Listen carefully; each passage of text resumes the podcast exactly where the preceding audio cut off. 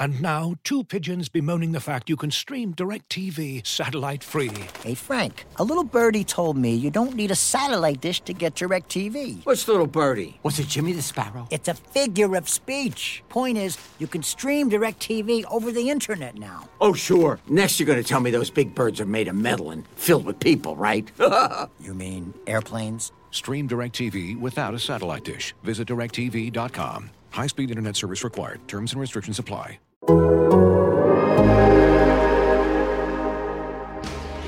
High in the air. Brito back at the wall. Adios! Pelota! That's the type of manager that I'd like to be, which is the same every day. They know what they're going to get. They're going to get energy, they're going to get accountability, they're going to get structure, and they're going to get support. And I'm going to bring those things to the dugout in the clubhouse regularly.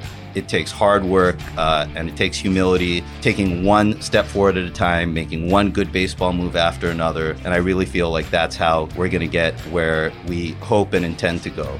You're listening to Baggs and Brisbee on Athletic Podcast Network. Welcome to episode 189 of the Baggs and Brisbee podcast. I'm Grant Brisbee. I'm here with Andy Baggarly and Andy.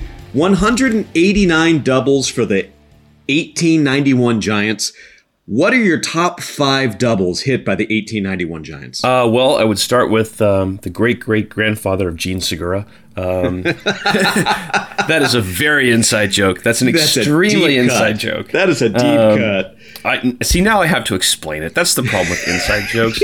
L- last year in Philadelphia, Jean Segura hit like his 200th career double, and they like stopped the game. They put him on the scoreboard. He doffed his helmet to the crowd, and all of us in the press box are going like, what? What's happening here? This is his 200th career double. So, like Alex Pavlovich, who's just a wonder at social media, like took the scoreboard and he'll use it in all sorts of different references. He's put Kerry Crowley up there. He's done all kinds of things. So, yeah, whenever I think I think monumental doubles, I think Jean Segura. That's just the way my brain is wired now. But uh, I, I, I really don't have a, a legit answer to your question. Uh, although I I guess I will have to throw it back to you and ask what your favorite double of the 18 whatever Giants were. Well, first off, I have to just say whenever Alex makes that reference. I'm like Lucille Bluth when she sees Gene Parmesan and just like claps and giggles. Every time he makes that joke, it's the funniest freaking thing in the world to me. Um, so the 1890s, that was too early before, like in the 1910s, you would start getting names that are like, you know, uh, Buff Bufferson or you know, the funny names are a little bit later. But what I like about the 1890s are that you will have on baseball reference names with a question mark after because they're just not sure. You have Lou Whistler because they were never able to confirm if his name was actually Lou Whistler. So I don't know. I just I love going back on baseball reference. They did have Jack Glasscock and Dick Buckley. So, you know, it's not a total waste, but we're not here to talk about the 1891 New York Giants. We're here to talk about the 2022 Giants. And they're doing some goofy stuff. It's uh what was your column like about the seventh inning of that second game in the Met series, how thick were you going to lay on the doom and or gloom? Mm, well, um, we will never know the answer to that question. um, I, I, I, will say that I'm, I'm really sorry that uh, that those guys in the 1890s with those names had to play without antibiotics. That must have been very rough on them, personally and professionally. Um, yeah, right? But uh, yeah, you know, it's I, th- what we do in this job is it's not that we root for the team to win or to lose. We just root for them to not be boring. Just don't be boring. And you know, if if they were going to lose, uh, like they were like they had fallen behind after that Tyler Rogers catastrophe inning uh, against the Mets on uh, Tuesday, I thought, well, at least this one will be an interesting loss. I mean, this is we can really delve into the, the lunacy of that inning, and uh, and and get back into a little bit of what you wrote about uh, just that morning, which was, hey, you know, the the the data says that the Giants should be getting more outs than they actually are. They're doing a lot of things right from a pitching standpoint, and they aren't necessarily being rewarded and they might be a little bit unlucky. And this was just like, you know, basically, oh, here's Grant the Warlock again, you know, pre writing exactly what happens. Um, and it happens to Tyler Rogers more than anybody. So I thought, okay, well, at least I can write about that and delve into that.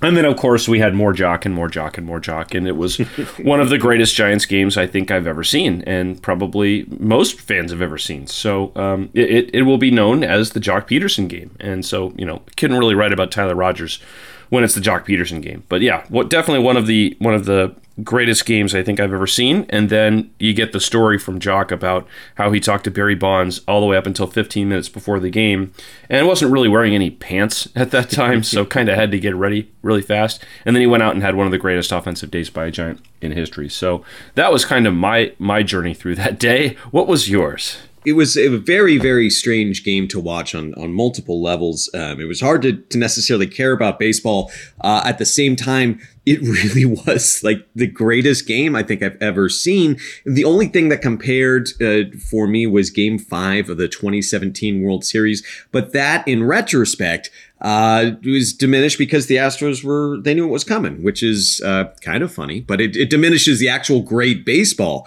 Um, this was just tremendous. I don't know if it's tremendous baseball. It was a lot of baseball. It was just so much baseball. And when I wrote about the pitching, maybe not getting as many outs as they should, there's a fine line because I don't just want to say, "Yep, Siege, bad luck," because that's just so dippy. It's just, it's really, I don't know, it's outdated. We don't know if it's just bad luck. We just have to say, "This is weird. Maybe there's a reason."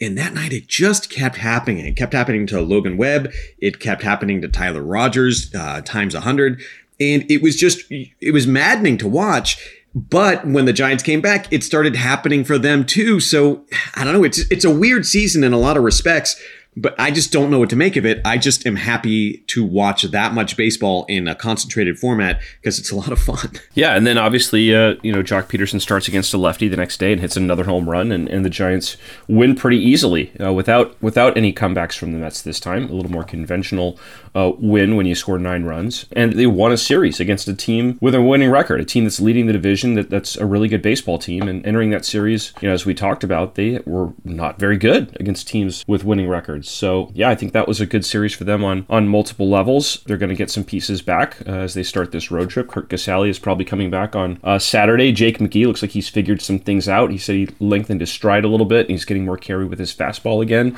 and he's coming back uh, very soon. So you know, and, and obviously. Um, news is not as good with LaMonte Wade Jr., who's now, uh, as Susan Slusser reported, getting regular injections of some sort of synthetic something or other in his knee, uh, which is not good to hear about. And he's going to be down for a couple weeks. And um, and they hope they get Brandon Belt back soon. But but for now, um, it's a serious win against a really good team, and uh, uh, didn't necessarily do it in a in a boring conventional sense, and and um, it was certainly entertaining. So, could Barry Bonds talk to say other people? on the Giants. I'm fascinated by this story because uh, Pederson, Joc Pederson was saying, you know, wasn't he didn't say, you know, uh, do this with your stance or uh, get get a little bit more open. It was more of a mental mindset, and that's fascinating to me because that is the most underrated part of Bonds' game, especially if you weren't watching all of those at bats. When he was up and he would get one pitch pitch to hit a game, the concentration, the just the focus that it took to be ready for that one pitch man, I get that he had some better living through better living through chemistry, but that was the really special part about Bonds. How do you convey that to someone else? I just did did Joc go into details or was it kept pretty vague? Uh, it was mostly pretty vague, but it was it was just how to be ready um, for each pitch and take each moment and separate it from everything that came before or after, good or bad, and just to stay locked in. And he said, you know, there are times he's hit two homers in a game and he's come up and had a chance to hit a third and he's thinking about it. He's thinking about you know hitting uh, that third home run, and he gets out of his game or he swings at a pitch he shouldn't swing at, or he takes a swing uh, on a pitch in a location that he he shouldn't uh, he wouldn't have taken if he wasn't trying for a homer, and and and he you know rolls it over and makes an out, and uh, and he said this time he just took every every pitch independently, and I guess if you can't try to hit your third homer of the game if you're treating it like it's your first at bat of the game, right? So um, that that seemed to be something that clicked with him uh, that he talked about specifically. Um, but you know, he's he's worked a lot. He's been pretty subdued. I know in the clubhouse he's a different guy and he's uh, kind of a jokester. Um, you know, Logan Webb called him a clown in the clubhouse, and we know that Brandon Crawford gets along great with him. And uh, but he's at least when we see him, he's very different. He's he's very subdued. Um, he's he's kind of you you might describe it describe him as kind of low energy a little bit. but um, you know, I, I and I think he really has done a lot of work on his mental preparation and uh, and what it takes for him to, you know, be as quiet as possible in those moments where he has to focus. And obviously, he's he's been good at it throughout his career. He wouldn't he wouldn't be um, someone who has been a postseason hero in multiple postseasons without being able to meet those big moments. Um, but yeah, it, it is a skill. It's a special skill. I think it's something that is obviously very, very difficult to quantify. Um, uh, and, and probably very, very difficult to teach. And, and Barry Bonds is, is probably uh, the the perfect human being on this planet to, to help someone like Joc Pederson, who's already good at that, uh, become even better at it. Yeah, I am fascinated. I mean, we are in teeny tiny samples territory, but he also took two walks uh, yesterday, and he did not strike out, which is I want to see how this focus is, how sticky it is. If it, if going forward, if he's able to just take every pitch in that pitch in the at bat, um, it's fascinating to me because uh, if you read Eno Sarris today, he talks about how there's there are no more fastball counts. It, there is no more 3 1, you're sitting dead red and you're ready to go, which almost makes every two strike pitch the same thing as a first pitch of an at bat or every first pitch like a two strike pitch. I mean, every baseball's just different. And so it's going to take that sort of focus for these hitters on every pitch. And I'm just fascinated to see if he can keep it going. And again, I'd like to see Barry Bonds talk to everyone on the Giants. You know, it's weird to see the intersection with the manager in the, in the other dugout was Buck Showalter, the guy who once intentionally walked Barry Bonds with the bases loaded, right? And he was yep. the Diamondbacks manager. And they were not touching Joc Pederson on uh, on Wednesday. I mean, he was he was just lightning hot, especially after his first home run. So I, I, I don't doubt that some of the walks were the Mets just being extra careful with him. But then he's got to obviously uh, tunnel into his zone and, and, and not swing at pitches outside the zone. So so yeah, he was definitely a part of that. But I, I, I'd imagine that the Mets were were probably pitching him as carefully as anyone's ever pitched him on, on Thursday or on Wednesday. And so the Giants now they are. Uh, this is a very confusing team, right? Because they are over 500. They have a, a winning record. They have the same record as the Cardinals. They're doing better than uh, the Orioles, than the White Sox, than a lot of these teams that were expected to contend but it feels like they are almost 500. It, it, is, is it just me or do they feel like I don't know, they're underwhelming or they are uh, going below expectations? Is it because of the 107 wins? Am I just making this up? It just feels like there's always something for Giants Twitter to grumble about. And I look up and they're second in the world in runs per game. Uh, their pitching does need to allow fewer runs, but um, you know the injuries are all over the place, and yet they're still doing pretty good things. I mean, it, what do you make of this team? Well, it definitely feels like in the last couple weeks. I think ever since uh, they came back from the road trip uh, that ended in Washington, uh, they've been kind of a two steps forward, two steps back kind of a team, and and you know, that they've probably played about 500 baseball since then. So, um, yeah, they, they get somebody back off the injured list and then they go right back on, or, or, or you know, they get the t- whole team together for one day in Colorado and then they lose some more pieces. Um, you know, there, there was definitely a little disjointed period there where, you know, they were, uh, they were giving up uh, two runs and scoring one, or they were, you know, giving up, uh, seven runs and scoring six, and, and, it just it just seemed like they were a little out of sync as a team. And um, obviously the defense has has not been good. They've not been a very good defensive team at all this year. I don't have you know metrics in front of me, but I do have eyes that work, and um, yeah, they they both in the outfield and in the infield. Um, it, it's it's been a little bit of a, of a problem. I think Joey Bart has done a good job behind the plate. I, I really do. I really am surprised by just how well he's been able to you know keep a, a good attitude. I know it's been frustrating for him at the plate, um, but uh, I don't think his defense is, is part of this at all. I think he's been really, really good. Um, and I think he's called some pretty good pitches and handled the staff fairly well. Um, it, it, seemed like uh, uh, with with uh, with Curt Casali behind the plate, the, the game seems like they're they're in control a little bit better. The, with Papierski behind the plate, it seemed like they were they're getting out of sync pretty fast. Um, and we'll see we'll see what happens when Curt Casali comes off the injured list, probably on on Saturday. Uh, if if they would even consider uh, uh, sending down Joey Bart, I don't think so, but um, you know. I, I, guess I, am going off on a tangent now, but I, I think just, they just sort of seem like a team that's that hasn't really gotten clicking yet, and um, maybe this road trip will be an opportunity for them to do that. Looking for an assist with your credit card, but can't get a hold of anyone? Luckily, with 24 7 US based live customer service from Discover, everyone has the option to talk to a real person anytime, day or night. Yep, you heard that right. You can talk to a real human in customer service at any time. Sounds like a real game changer if you ask us. Make the right call and get the service you deserve with Discover. Limitations apply. See terms at discover.com/slash credit card. If you're as obsessed with basketball as I am, then you know there's no better time of year than the NBA playoffs. Hey guys, this is JJ Redick. Twice a week, I'm cooking up something special for basketball junkies on my podcast, The Old Man and the Three. I bring on guests in all stages of their careers to talk about the league and share stories you won't hear anywhere else, like Devin Booker on why he talks so much trash or Paolo Banchero on his shooting workouts with Kevin Durant, Ray Allen's epic free throw competitions with LeBron when they were teammates in Miami. But it's not just about the player interviews. Every Monday, I break down the top three things happening around the NBA without the outlandish takes. Often joined by masterminds of the game like Tim Legler, we dive deep into topics like rookie reports, trade breakdowns, and why is mean mugging now a tech? The Old Man and the Three is the only companion podcast you'll need during the playoffs this year. Be sure to listen to The Old Man and the Three ad free on Wondery Plus or wherever you get your podcasts the defense is fascinating because I, I don't think the Giants are necessarily surprised uh, with the personnel they have. They were never going to have, uh, you know, Dwayne Murphy out there running around and winning gold gloves.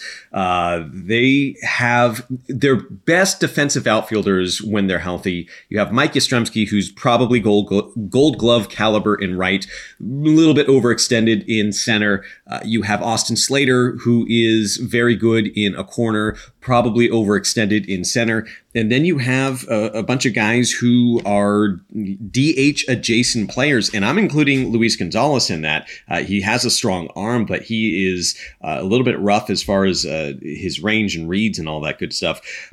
And I have this wacky theory that with fewer balls going out and a dead ball, that they're just more the the outfielders are expected to do a little bit more. And right now, this outfield just doesn't seem like they are capable of doing a whole lot more. And I don't think every ball is going to be Darin Ruf falling into the stands. That's just that like the perfectly placed. But the outfield defense is a concern. Yeah, I think so. I think it is, especially when you have a staff that you know has that puts the ball in play. And um, you know the Giants are are really good at ground ball rate. Uh, I think it's probably more important that they play tight on the infield. Um, but even someone like Tyler Thairo Estrada, I mean, he's he's made some nice plays. I think you would say he's he's an above average defender, but the metrics don't like him. And there are times when he plays a little bit deeper, and you know he'll maybe he needs to take another step or two in. Uh, and and he's uh, uh, there were a couple balls in the Mets series where you know the Giants were uh, coaches were telling him, look, you know you need to charge that, or you need to uh, play a little bit more in, and um, because because a lot of these guys can run and get down the line. So, you know, there's there's room for improvement pretty much all around the field. I think defensively, um, the, there, there's there's this thought within the game that you know you can coach up uh, defense, you can coach up people with limited range, but you know you, you got to be sure-handed. You got to make the plays you're supposed to make, and they work a lot on that. They use that little red machine, you know, to, to get guys to really train their eyes and, and train their skills to deal with spin and hops and stuff like that.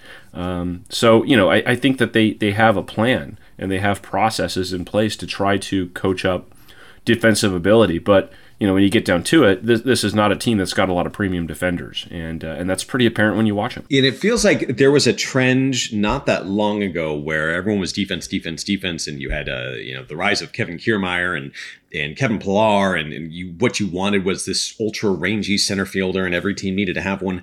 The Giants don't have that in their system. I mean, the closest they get is Steven Duggar, uh, but he's he's a pretty solid center fielder, um, but he's not a Gold Glove caliber center fielder is that are the giants is this a kind of a um, organizational ethos where they are not going to worry so much about the outfield defense that they thought that that era of baseball was a little bit overrated? And they're almost going back to the moneyball era where uh, you have ron washington saying it's incredibly hard and you have the gm go no no no it's not that hard. Uh, it feels like this is almost a little bit of a throwback to the early sabermetric days. Yeah maybe. I think it's probably for me i see it as more of a we're not going to make concessions to our offense to put somebody who's a better defender out there. I mean, we're going to go with with the the person who is going to be more productive for us offensively, and if they are defensively deficient compared to another option, then we're just going to have to you know coach that person up and and and and try to position them better and try to you know enhance the skills that they do have to make them better. And uh, you know, I, I think that defense is just not as much of, a priority as what someone can do in the lineup. Uh, so, you know, and if you have a player like a Mookie Betts who's a tremendous defender and also a tremendous offensive player, hey, that's great. You know, get me a whole bunch of those guys. And, um, you know, but that's why they make, you know, 200, 300 million dollars. Uh, and there aren't many of them around the game. And, and when you, you can find one, you keep them. So, um, yeah, you know, the Giants don't really have a, a lot of players like that. And, um, uh, you know, they, they use the, the collaborative approach. They platoon a lot and, um, you know, they, they go for matchups. And, and I think that's, that's how they put, that's how they put the a lineup together on a daily basis, and then uh, defensively, it, it, sort of is what it is. I will say that the idea makes sense to me that you're going to go for offense first because in the modern game, you are expecting a, a strikeout per inning. I mean, the Giants have a slightly below league average strikeout rate as a pitching staff. That's still 8.5 strikeouts per nine innings. So one out every inning is going to be taken care of, where the fielders can you know be sitting on their gloves. And so with the with the Giants going offense first, I think that's very sound. The only problem is when it doesn't work, the optics are just not great. And Darin Ruf not getting that ball when he almost any other outfielder would have had that ball and then he tumbles into the stands.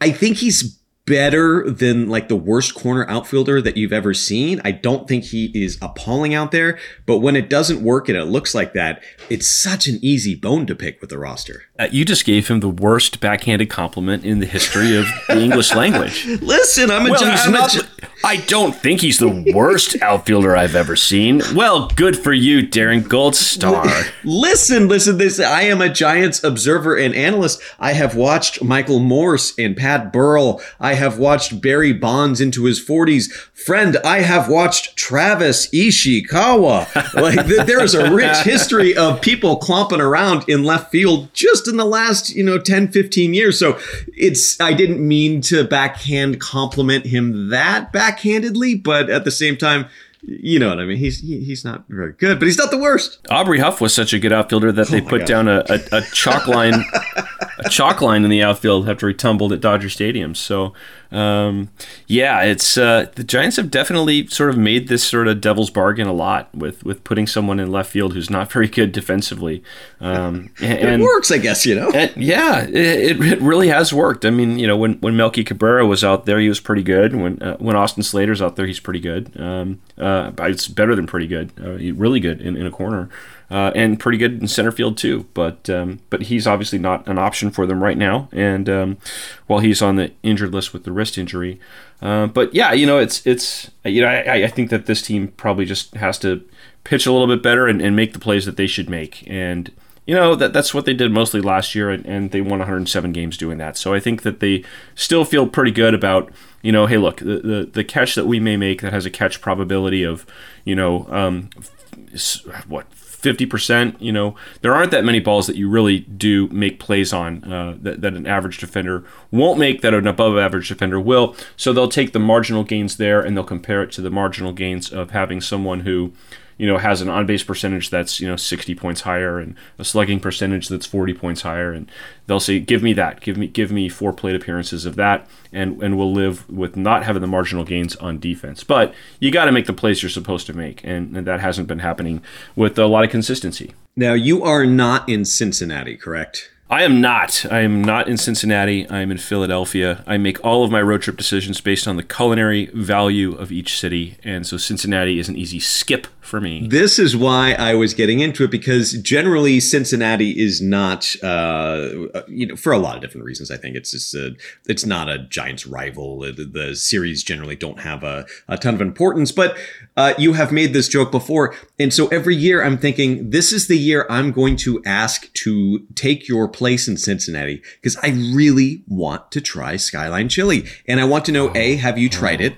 And B, what's it like? So I did try it. I actually did. I tried it, um, oh, maybe 15 years ago.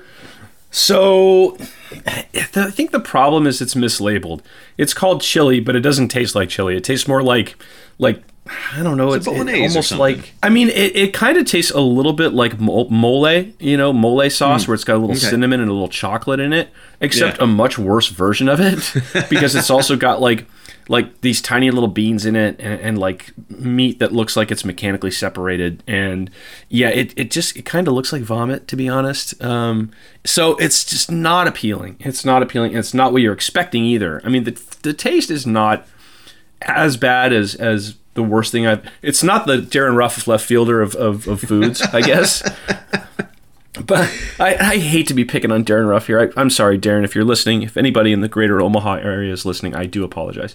Um, but yeah, it's it's just it's not what you're expecting in a bad way, you know. So um, so yeah, I just steer clear. No, and I'm upset with myself because I really am fascinated by it, and I want to try it because I generally like every food, and so I want to be the guy who says it's not that bad, or actually I enjoy it.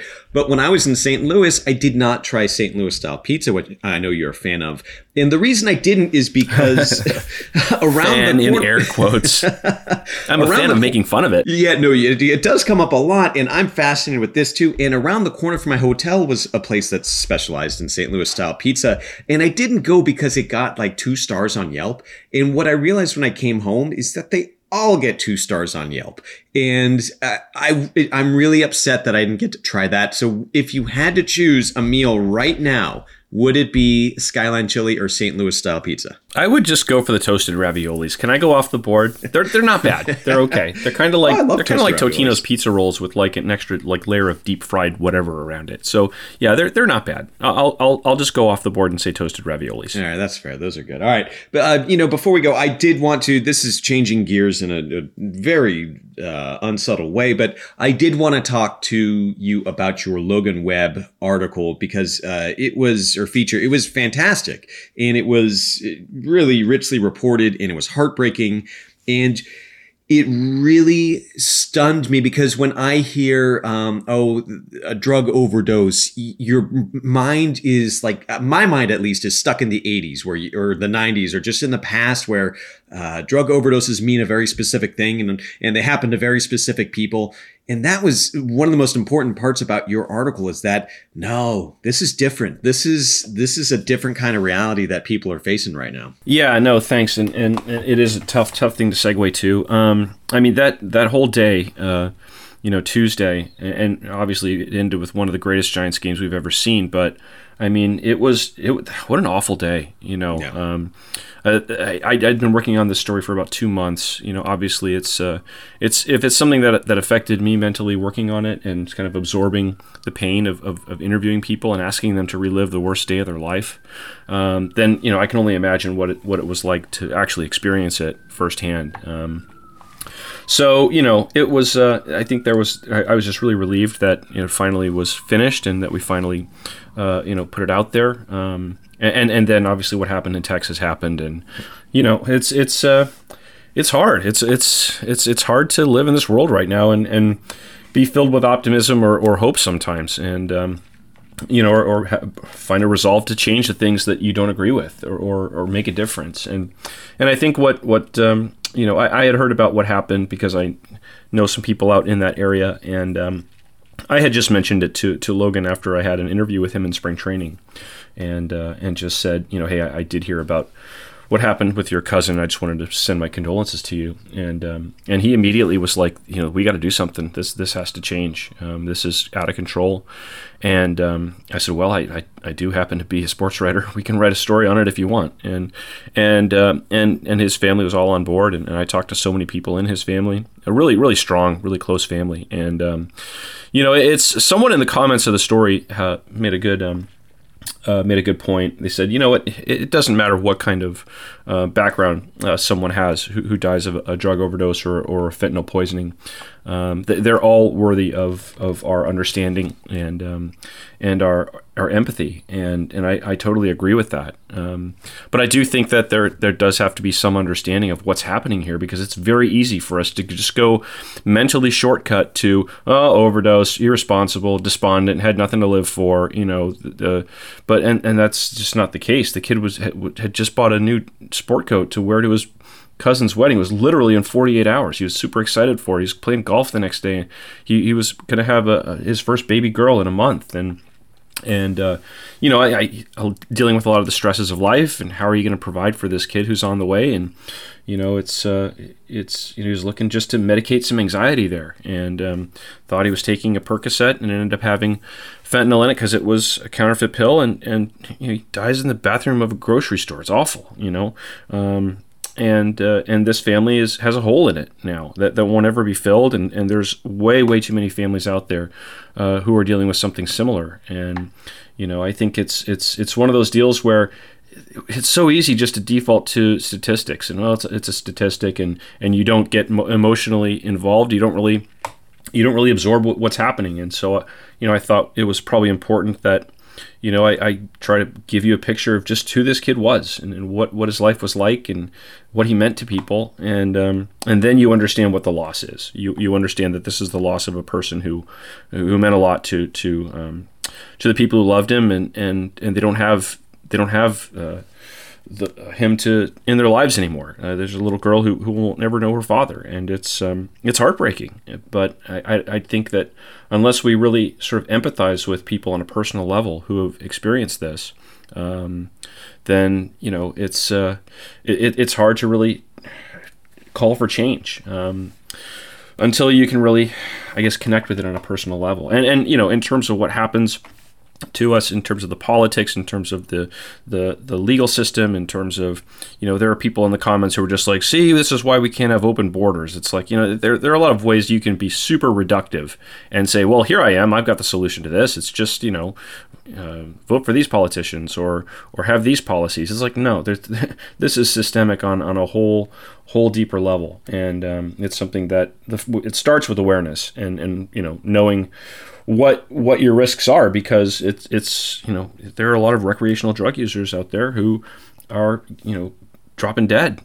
And they don't i mean that's why i don't call it an overdose because they never sign up for for for a dose of fentanyl in any in any amount. Uh, they, they think they're taking something that that's you know not dangerous and and they're dying. And it's you know it's, it's something that something that ripped this family apart. So, you know, I, I really just appreciate the uh, Logan Webb wanting to make a change and and um, and his family for for just being super super brave and and and just pouring out so much of their raw emotion uh, because a story like this doesn't happen uh, without that. It, it is the awareness that for me is, I mean, it's why they wanted to do it, but it's something that I wasn't expecting to, to have so many takeaways from it that I needed. Uh, I, I would like to think of myself as, oh, wizened. And, you know, I, I had my younger days, wink, wink. No, this is nothing that I experienced when I was, you know, when I was doing recreational things, it was, oh man, what if this is laced with something that makes you feel different or or what if this is that and you have a bad trip? You know like that sort of stuff was the fear. It was never whoops and you don't get you get one mistake. You don't get you don't get it's one strike and you're out. It is just it, uh, it's a kind of uh, and I don't think a lot of people know that. I just, it's just so different from anything that I've experienced. And if I think that I'm experienced, no, this is a very different. So Logan Webb's cousin, Cade, uh, he was not despondent like you're saying. He was looking for uh, just a little bit of uh, to take the edge off or whatever you're doing as a recreational drug user.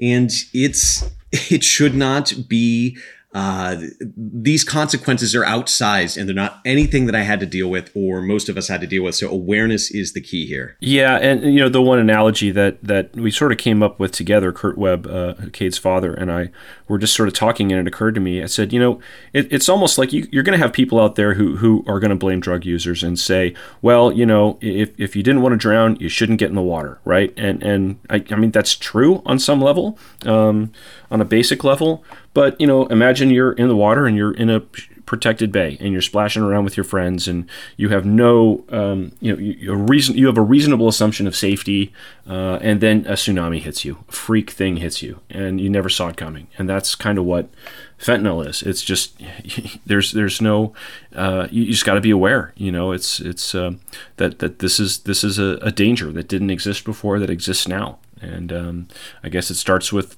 with awareness, and, and hopefully, um, you know, some people read the story and and and that awareness helps to maybe save a life or two. Thank you for writing it. It was a tremendous story. I encourage everyone to go and read it if you haven't already. Uh, we are out of time, so this has been episode 189 of the Baggs and Brisbee podcast. Thank you so much for listening. So we will be back next Thursday. So a week's worth of baseball. We'll figure out what happened and see you then.